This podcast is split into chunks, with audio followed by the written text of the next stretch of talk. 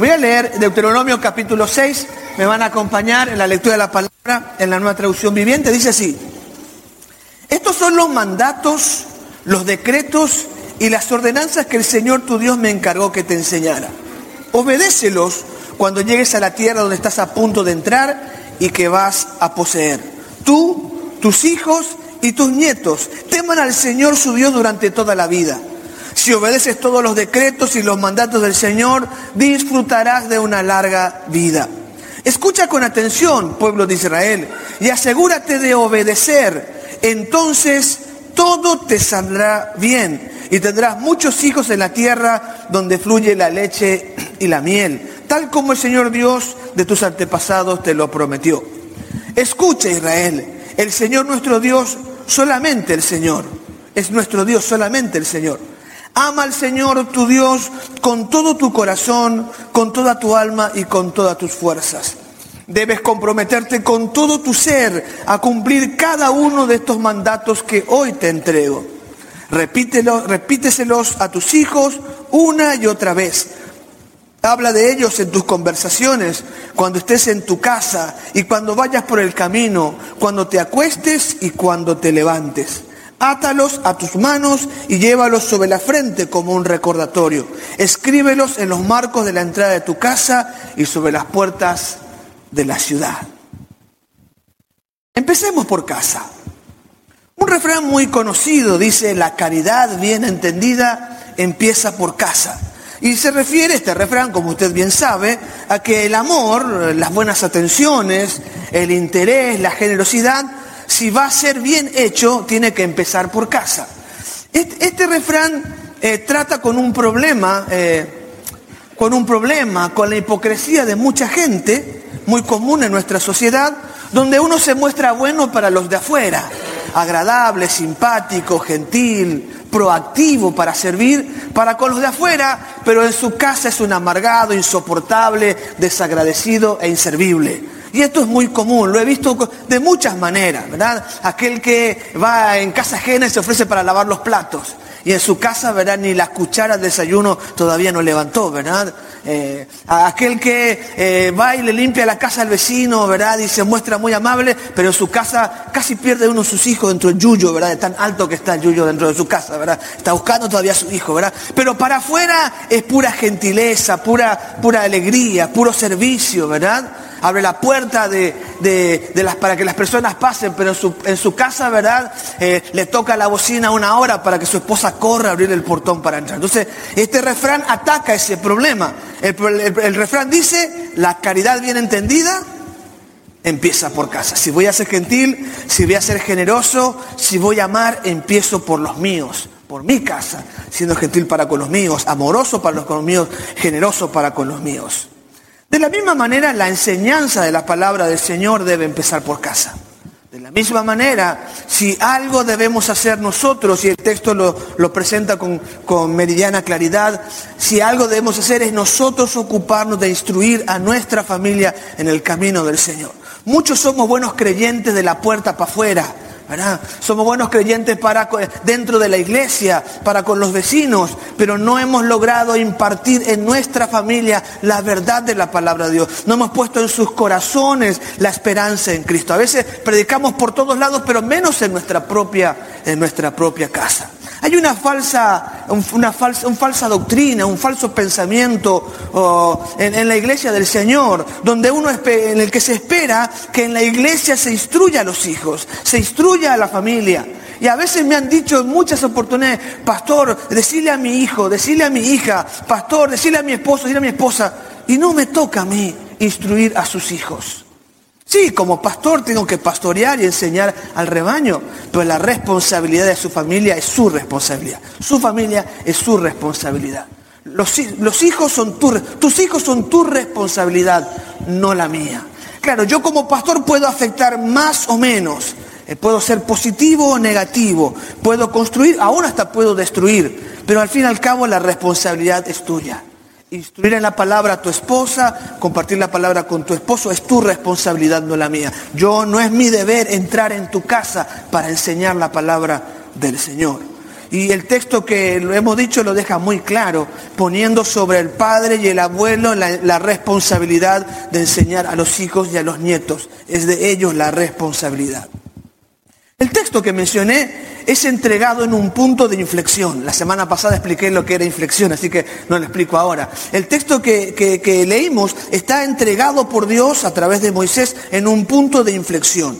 De esclavos en tierra de Egipto a poseer la tierra del cumplimiento, la tierra propia, la promesa de la tierra propia.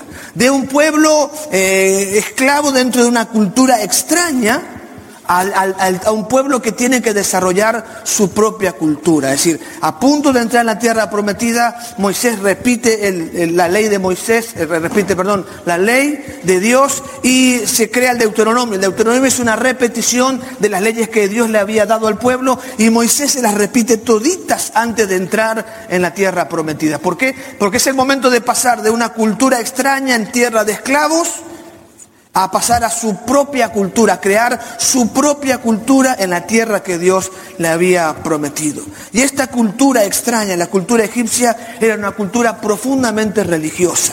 ¿sí? La vida diaria del egipcio estaba embebida en creencias sobre los dioses. Por ejemplo, un egipcio difícilmente salía de su casa de noche.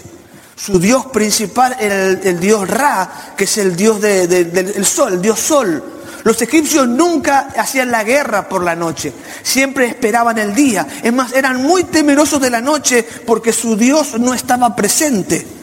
Entonces no hacían nada por la noche, se recluían en sus casas esperando que salga el sol para que con la presencia de su Dios, el sol, Ra, pudiesen ellos tener libertad y, moverse en libertad y con, protección. Eran muy temerosos. Diariamente toda su cultura estaba embebida acerca de sus dioses y sus costumbres eran totalmente, profundamente religiosas. Ahora, en este punto de inflexión, el pueblo debía desarrollar una cultura ya no en base a los dioses egipcios, sino en el Dios que se estaba revelando a través de Moisés, el Dios que había dado la palabra. Es decir, la palabra de Dios era el, debía ser el fundamento para establecer esta nueva cultura. Y ante este desafío de desarrollar una cultura propia como pueblo, como nación, el, el desafío es empecemos por casa. Es lo que dice Deuteronomio en el capítulo 6. Estos son los mandatos, los decretos y las ordenanzas que el Señor tu Dios te encargó que te enseñara. Pues dice, yo te enseñé esto, ahora obedecelo a punto de entrar. Y dice el versículo 2, 2, tú, tus hijos y tus nietos teman al Señor su Dios durante toda la vida. Después dice el versículo, el versículo eh, 7, Repite, repíteselos a tus hijos una y otra vez Habla de ellos en tus conversaciones, cuando estés en tu casa y cuando vayas por el camino, cuando te acuestes y cuando te levantes. Átalos a tus manos, a tus manos, llévalos sobre la frente como un recordatorio, escríbelos en los marcos de la entrada de tu casa y sobre las puertas de tu ciudad. Es decir, ahora padre de familia, abuelo, preocúpate de que tu familia desarrolle una cultura basada en la palabra de Dios, que la palabra de Dios sea el fundamento y, y lo que marque el estilo de vida tu comportamiento como sociedad y tu comportamiento como familia. Este, este pensamiento, este, esta verdad de que Deuteronomio 6 y en adelante fue entregado en el punto de inflexión, es muy oportuno para nosotros, que hemos sido creados una cultura ajena a la palabra de Dios, que hemos sido formados, la mayoría de nosotros, en una, en una cultura, en una sociedad sin valores conforme a la escritura, y que tenemos, estamos construyendo familia, que estamos desarrollando nuestra familia y debe desarrollarse en la cultura de la palabra de Dios. Este texto se hace muy oportuno para tomar de él herramientas que nos permitan guiar a la familia en una relación con Dios. Vamos a aprender muchísimo si empezamos o vamos a lograr muchísimo en nuestra vida de familia si tomamos las herramientas que presenta Deuteronomio capítulo 6 y les aplicamos a nuestra familia. Si nos responsabilizamos, diga yo, yo me responsabilizo de guiar a mi familia en la relación con Dios. Como pastor tengo mi función, los maestros tienen su función, los líderes tienen su función, pero es tu responsabilidad. ¿Cuántos me dicen amén? Es tu responsabilidad guiar a tu familia en los caminos de Dios. Y hay algunas herramientas que podemos tomar como oportunas. Voy a señalarlas en esta mañana para que de aquí salgamos con la decisión de guiar a nuestra familia en la relación con Dios. La primera herramienta es el discipulado intencional a la familia. En el capítulo 6 y versículo 7 dice, repíteselos a tus hijos una y otra vez. Habla de ellos en tus conversaciones, cuando estés en tu casa y cuando vayas por el camino, cuando te acuestes y cuando te levantes una herramienta que nos va a permitir guiar a nuestra familia por el camino de Dios, que nuestra familia siga a Dios y que nuestra familia sea una familia profundamente cristiana, una relación profunda con Jesucristo, es el discipulado intencional a la familia. Usted ya conoce el concepto de discipulado. El concepto de discipulados es eh, hacer que, que yo o los demás sean seguidores de Cristo. Discípulo significa aprendiz y nosotros tenemos la responsabilidad de hacer que las familias de la tierra sean aprendices, seguidores de Jesucristo. Y tu responsabilidad como hijo de Dios, como discípulo de Cristo, es ser intencional en el discipulado en tu familia, en hacer que tu familia sean aprendices y seguidores de Jesucristo. Aunque usamos en la iglesia el término mi discípulo, está mal dicho. Nosotros no hacemos discípulos nuestros, sino que hacemos discípulos de Jesús. Ustedes no son mis discípulos, hermanos queridos. ¿sí? Pueden ser eh, mis congregantes, los, fieles de la iglesia, eh, eh, mis hermanos, mi familia, pero tienen que ser discípulos de, de Jesús. no hacemos discípulos para nosotros. Ahora, la mayor responsabilidad es discipular a nuestra familia, es decir, que nuestras familias sean seguidores de Jesús. Y para eso la clave está en la intencionalidad. El discipulado no puede ni debe ser algo ocasional, sino que tiene que ser intencional. Y el texto lo dice muy claro. Una y otra vez tenés que repetir el Deuteronomio. Es decir, el resumen de la ley, que es la Biblia que tenían para ese momento, dice, repíteselos uno a tus hijos una y otra vez. Y lo que hace Moisés es repetir la ley de Dios en un solo libro, en un solo discurso. Todo Deuteronomio se dijo de una sola vez. ¿Está bien? Se paró Moisés y habló todo el Deuteronomio de una sola vez. Seguramente Josué tomó nota de aquello. Dice, tenés que repetirle esto una y otra vez a tus hijos. Una y otra vez. Es decir, tenés que ser intencional en que tus hijos conozcan la verdad de Dios para que sean discípulos de Jesucristo. Y dice más, habla de, habla de ellos en tus conversaciones cuando estés en tu casa. Es decir, yo en mi casa debo ser intencional para tocar temas de la palabra del Señor, para hablar la Biblia una y otra vez. Más aún, cuando voy por el camino, tengo que ser intencional de hablar de la palabra del Señor. Cuando me acuesto, tengo que tener mi tiempo devocional con mi familia. Amén. Tengo que ser, tengo que tener un tiempo devocional, orar con mis hijos, ir a cada uno de mis hijos y cuando los acuesto, orar por ellos. Cuando me levanto, es decir, al comenzar el día, tengo que empezar el día con una oración. Es algo intencional. El problema que hemos tenido nosotros es que el discipulado con nuestra familia es ocasional. En algún momento nuestro hijo pregunta algo, en algún momento, en algún momento hablamos la palabra del Señor, pero no lo hacemos de manera intencional. Es decir, intencionalmente yo tengo que buscar oportunidades para hablar continuamente acerca de Dios. Eh, eh, tengo que hacer conversación con mi familia para hablar los mandamientos de Dios. Cuando voy por el camino tengo que ser intencional en recordar la palabra del Señor cuando se acuestan y cuando se levantan, debo enseñar la palabra del Señor. Es decir, mi día tiene que estar marcado por la intencionalidad de que ellos sean discípulos de Cristo. Y esto es muy importante en el contexto en que es presentado. Están saliendo de tierra de Egipto una cultura profundamente bañada por la religiosidad. ¿Sí? Todo el día el, egipcio está relacionando sus cosas con sus dioses, agradeciendo a uno y otro dios. Levanta la vista y ve a su dios ahí. Va a sembrar y depende de que el dios, el Nilo, el río Nilo, crezca o no crezca, porque esos eran sus dioses, ¿verdad? Relacionados con la naturaleza. Y están todo el día dependientes de sus dioses. Todo el día hablaban ellos acerca, acerca de sus dioses. Y ahora dice, ustedes tienen que hacer lo mismo para con su familia. No ya de los dioses de Egipto, sino tomar la revelación de la palabra de Dios y enseñar en la escritura. Es decir, nosotros tenemos que generar experiencias diarias para que nuestra familia pueda relacionarlo todo con Dios y pueda poner a Dios en primer lugar. Tu hijo, si tu hija, si tu esposo tu esposo se aparta de los caminos del Señor, no tiene nada que ver con la, la falla de la iglesia.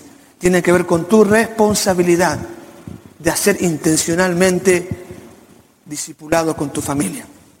Cuando Jesús está enseñando al pueblo, eh, él suele tomar parábolas de la vida diaria para enseñar verdades bíblicas. Cuando, cuando él quiso enseñar la importancia de la salvación de un perdido, tomó el ejemplo de la moneda perdida, ¿recuerda? ¿Sí? Dice que una mujer que pierde una moneda busca por toda la casa y cuando la encuentra llama a los vecinos y dice, encontré la moneda. Pues usted debería hacer lo mismo.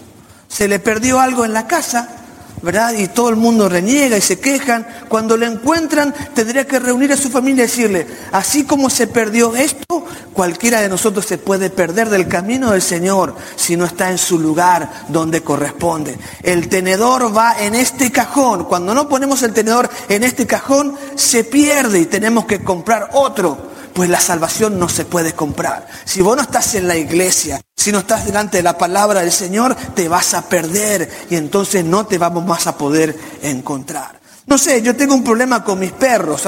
La perra, la perra, la perrita más vieja eh, ya aprendió un poquito, ¿verdad? Pero dos por tres se nos perdía la, eh, Jadi se nos perdió, ¿verdad? Varios, una vez se perdió y le atropelló un auto y salió en las redes sociales la foto de Jadi, ¿verdad? La gente decía, qué irresponsable esos dueños de la perrita, ¿verdad? Así, ¿verdad? Que, que así, la, pues la gente te troza todito.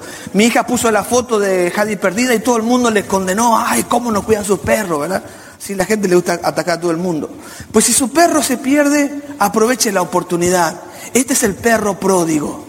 Así como estuvo perdido y fue accidentado, así te va a pasar a vos. Si te apartás del camino del Señor, ¿qué te va a encontrar? Autos que te atropellen, ¿verdad? Gente que hable mal de tu familia. Eso es lo que va a pasar cuando vos te apartás del camino del Señor. La gente va a hablar mal de tu familia y vas a venir golpeado y lastimado, pero siempre voy a estar acá esperándote para que vengas otra vez a tu casa. ¿Me sigue? Crear situaciones en las que usted intencionalmente ministre a su familia hacia los caminos del Señor. Usted bien podría aprovechar, y espero que lo haya hecho, la guía devocional y ser y hacer iglesia le damos la oportunidad de tener un texto de la palabra del Señor para, para, para, hacer con su, para estudiar con su familia, para tomar compromisos como familia. Y ya hemos decidido que en la palabra del 2022 otra vez vamos a elaborar la guía devocional. No le voy a pedir que la complete para no estresarme, porque me, me frustra, ¿verdad?, que no complete el informe. Entonces no vamos a pedir que nos informe si lo lee o no, pero vamos a hacer otra vez la guía devocional y vamos a entregarla para que usted pueda tener tiempo con su familia estudiando la palabra del Señor. Yo quiero alentar que descargue YouVersion en su teléfono. Tantas porquerías tiene YouVersion, ¿verdad? Tan, perdón, en, en su teléfono. Tantas horas en Instagram, en TikTok, ¿verdad? Usted entra en TikTok y se le va una hora de su vida al divino botón y a veces no al divino botón, mirando mujeres y cosas por el estilo, que es peor, ¿verdad? Entonces, que no es nada productivo. Descargue YouVersion y elija un devocional para compartir cada, cada semana con su familia. YouVersion tiene la oportunidad de que usted escoge un devocional y lo lee, lo comparte con su familia, en el grupo de la familia, y todos pueden compartir. Yo sentí esto, Dios me dijo esto, pueden compartir lo que sienten cuando estudian la palabra del Señor. Y eso usted pudiera hacer. Aproveche, su hijo se la pasa todo el día con el devocional. Su esposo se le pasa, perdón, con el celular. Su esposa le pasa todo el día con el celular. Su esposa se la pasa todo el día con el celular. Pues entonces usen el celular para hablar de Dios. Usted debe ser intencional en disipular a su familia. Usted debe planear, ser estratégico. No puede surgir nomás. Tiene que tener agenda tiene que tener calendario para disipular a su familia. Tiene que tener horas. Usted no puede perder la oportunidad de la hora de dormir para ministrar a sus hijos. Hasta que mis hijos fueron grandes y alguna situación particular no me permitió más hacerlo, eh, lo que yo hacía cada noche antes de dormir, me acuerdo que leí el libro eh, Penetrando en la Oscuridad y esta patente oscuridad de Fran Peretti. Son novelas pero son novelas muy fuertes y me impactó tanto que decidí no dejar que mis hijos vayan a dormir sin orar por ellos. Así que por años y años, antes de dormir, yo antes de dormir iba a la, pieza de mis chicos, de mis chicas, y después de Esteban también, y me, les, les, arropaba y oraba con ellos allí, ¿verdad? Y ellos no podían dormir hasta que yo pudiese orar orar por ellos cada noche durante años, orando por cada uno, por cada uno de ellos. Y esa es la experiencia. Tienen que tener agenda, calendario. Cuando dejé la empresa donde trabajaba para dedicarme a tiempo completo al ministerio, tuve la oportunidad preciosa de levantar a mis hijos para ir a la escuela, porque mi esposa trabajaba en el colegio, yo les levantaba a ellos y antes de salir eh, orábamos y cantábamos. ¿Qué cantábamos, Marina? Salmos 3, ¿verdad? ¿Cómo era? Oh Jehová, muchos son mis adversarios. Sí, yo soy muy medio rock, fuerte, me gusta mí, ¿verdad? Muchos son los que se levantan contra mí, muchos son los que dicen de mí y así. Y mi hijo van a enfrentar el bullying diciendo, eh, el Señor se va a levantar y va a quebrar los dientes del perverso, así. Porque en el colegio pasa mucho sufrimiento tus hijos. Mucho bullying. Entonces, vos les cantás, ¿verdad? Yo me acosté y dormí y desperté porque Jehová me sustentaba. No te ven a diez villas y su hijo se va así. Dios está conmigo, ¿verdad? Pero eso depende de usted, que pueda ministrar sus vidas, que usted pueda implantar en ellos la palabra del Señor. Es difícil que diga, ay, ay, me va a pegar el grandote, ay, a que salgan, ah, Jehová va a quebrantar los dientes del perverso. De repente se tropieza y cae, eh, Jehová lo hizo, va a decir tu hijo. Pero va a depender de tu discipulado intencional. ¿Y sabes qué? Estás perdiendo la mejor oportunidad de marcar tu familia a fuego con la palabra del Señor. Está dejando que la vida pase y que otro, que el líder de GPO le enseñe, que el maestro por ahí le enseñe algo, que el pastor le enseñe algo, cuando vos tenés 24/7 la oportunidad de plantar el reino de Dios en sus corazones. Otra herramienta más del discipulado intencional de la familia es generar un ambiente devocional. El versículo 8 y 9 dice, átalos a tus manos y llévalos sobre la frente como un recordatorio. Escríbelos en los marcos de la entrada de tu casa y sobre las puertas de la ciudad. La otra herramienta es hacer de nuestro, de nuestro hogar un ambiente devocional. Nuestra casa tiene que ser el lugar de la presencia de Dios. Es el lugar de la presencia de Dios. El lugar donde nuestra familia disfruta llegar y donde el ambiente es un ambiente de devoción a Dios. Eh, en el contexto que está dando Moisés esta palabra, ellos venían de ambientes totalmente paganos, donde, la, donde eh, desde el punto de vista de los, de los judíos, los dioses de Egipcio eran tan poderosos que lo tenían ellos como esclavos. Y el, el hogar del judío era un hogar de queja, de lamento, de pena, de angustia porque eran esclavos en tierra de Egipto. Era un lugar de sufrimiento. Ellos vivían la vida sufriendo por ser esclavos. Mientras el lugar de los egipcios era un lugar de adoración a sus dioses.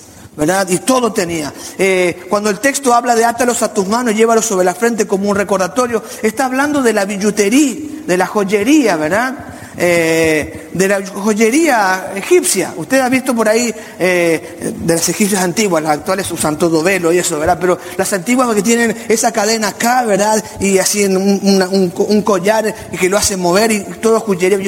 Todo eso era consagrado a sus dioses. ¿Sí? Los aritos, las pulseras, todo tenían nombre de dioses y representaban a sus dioses. Entonces ellos vivían haciendo ruido con sus dioses. Esa es la idea todo el día era alabanza a sus dioses. ¿sí? En las puertas de su casa tenían imágenes de sus dioses y todo era consagrado a sus dioses. ¿Qué debía hacer el pueblo del Señor ahora? Tenía que cambiar aquella cultura pagana egipcia por una cultura del reino. Entonces ellos tenían que tener en sus manos pulseras con texto de la palabra del Señor. Usaban las filacterias, unas cajitas de cuero que se ataban a la cabeza para poder tener versículo de la palabra del Señor. La idea es que todo esté lleno de la palabra del Señor. En los, marcos de la casa ponían textos bíblicos. Había una cajita en la puerta de la casa con una porción de la Torah. Por lo general, Deuteronomio 6, 1 al 9, Deuteronomio 6, 11 al 22, si no recuerdo mal, y otro texto de la palabra. Ellos venían y tocaban, le daban un beso a la palabra del Señor. Eh, cuando uno llegaba a su casa, llegaba a la casa de Dios, donde Dios se manifestaba. Y cuando uno se movía, se movía en base a la palabra de Dios que estaba morando en él. Cuando uno llegaba a la ciudad, la ciudad tenía textos de la palabra de Dios las puertas para que todo fuese una cultura del reino de Dios, una proclamación del reino de Dios continuo. El hogar debía ser un lugar de devoción, la ciudad debía ser un lugar de devoción. Qué diferente con nuestros hogares hoy, hermanos queridos. Qué diferente en nuestros hogares. En tu, en tu casa se escucha todo el día Pau Patrol y Pau Patrol, lo que tienen niños, Pau Patrol, Pau Patrol, todo el día sino otras cosas. Pero primero, cuando son más chicos, eh, la cerdita Pepa, serena caprichosa y malcriada, ¿verdad? Esa es la que se ve todo el día. Yo sé que es más fácil poner el celular porque es difícil contenerlos, pero no es lo que dice la palabra del Señor. Después, eh, entre las películas de Disney, ¿verdad? Y todo lo que usted ve en Instagram y YouTube y todo eso, hay mucho ambiente asqueroso, mundano en nuestro hogar el noticiero, ¿verdad? Y dale que tanto muerto y que tanto fallecido. Hay un mensaje de muerte, de desesperación. Y yo no quiero acá ser legalista respecto a la música, pero trate de entender lo que Dios quiere hacer con nosotros. ¿Sí? No voy a, no quiero entrar en el tema de si se puede o no escuchar música mundana. Me importa un bledo lo que usted escuche. Lo que le digo es, su hogar necesita ser un ambiente devocional para que ellos conozcan a Dios y para que lo sirvan. Ponga usted la música que le, haga mejor y yo no lo voy a hacer predicar o no porque escuche la música. Me importa un bledo la música que escuche. Pero yo sé que si mi familia ha de servir a Dios todos los días, mi hogar tiene que estar lleno de la palabra del Señor. Lo que entra en su mente, lo que está en su corazón, es lo que provoca la acción. Uno se comporta de acuerdo a la información que tiene. Así funciona. Lo que la Biblia dice, de la abundancia del corazón habla la boca, de lo que son sus pensamientos, de lo que son sus ideas, de ahí va a surgir su comportamiento. Y si usted ve Pepa la salida todo el día, su hijo va a ser caprichoso y malcriado, va a reírse de su papá cuando su papá se tropieza, eso es lo que va a hacer. Y no es satánico, no diga que el pastor dice que es satánico. No, vea todo, lo no me importa un bledo. Yo hace años que veo Pepa la cerdita con mis nietos y no me he vuelto demoníaco ni, ni, hablo en lengua satánica. Así que no, no vengo yo con ese buroreí. El tema es que se ha metido el mundo en nuestra casa y lo hemos permitido ampliamente. Vamos, ¿cuántas horas ve usted viendo series en Netflix? Días pasados, o sea, meses, meses atrás, un artista hizo una campaña para que todo el mundo se desuscriba de Netflix, porque había una película que trataba a Jesús como homosexual. ¡Ay, qué vergüenza! Y toda la porquería que consumiste todos estos últimos años con la televisión, y ahora, wow, porque te tocan a Jesús te enojas, todo el día viste porquerías. Todo el día estuviste viendo porquerías. Eh, eh, amor, amor entre personas del mismo sexo, adulterio, eh, cuerpos desnudos los ha visto una y otra vez en este año. Y después decimos, ay, mi hijo, ay, ¿por qué mi esposo no cambia? ¿Por qué mi esposa? Fácil. Tu casa no es una casa de adoración al Señor. No hay un ambiente espiritual sino un ambiente de cultura mundana, pagana, que solo busca el, goce propio. ¿Qué es, es el, el, pensamiento principal del tiempo presente, del relativismo en el que vivimos? La satisfacción personal, el ego. Si te hace feliz, hacelo, no importa las consecuencias. Eso es lo que dice el mundo hoy. Lo importante es que te haga feliz. Y hay cosas que, que te pueden dar alguna, algún gozo, pero te dañan y dañan a los demás. Por tanto, no todo lo que produce gozo es bueno. Y de ahí nuestra responsabilidad de transformar. Mira, tu hijo cruza la puerta y el ambiente afuera de tu casa es igual que el que está en tu casa. El problema no está en el mundo, el problema está en la casa. Nosotros no hemos hecho en nuestro hogar un lugar de la presencia de Dios. Días pasados estábamos ahí, perdóneme que lo diga, pero es un buen ejemplo. Estábamos al terminar, creo que la transmisión de un programa, vino Vino Gustavo a buscar a Jessica y a comer algunas empanadas mías. Y, me senté con Efraín y vimos un, juego que Efraín usa, usa, todo el día.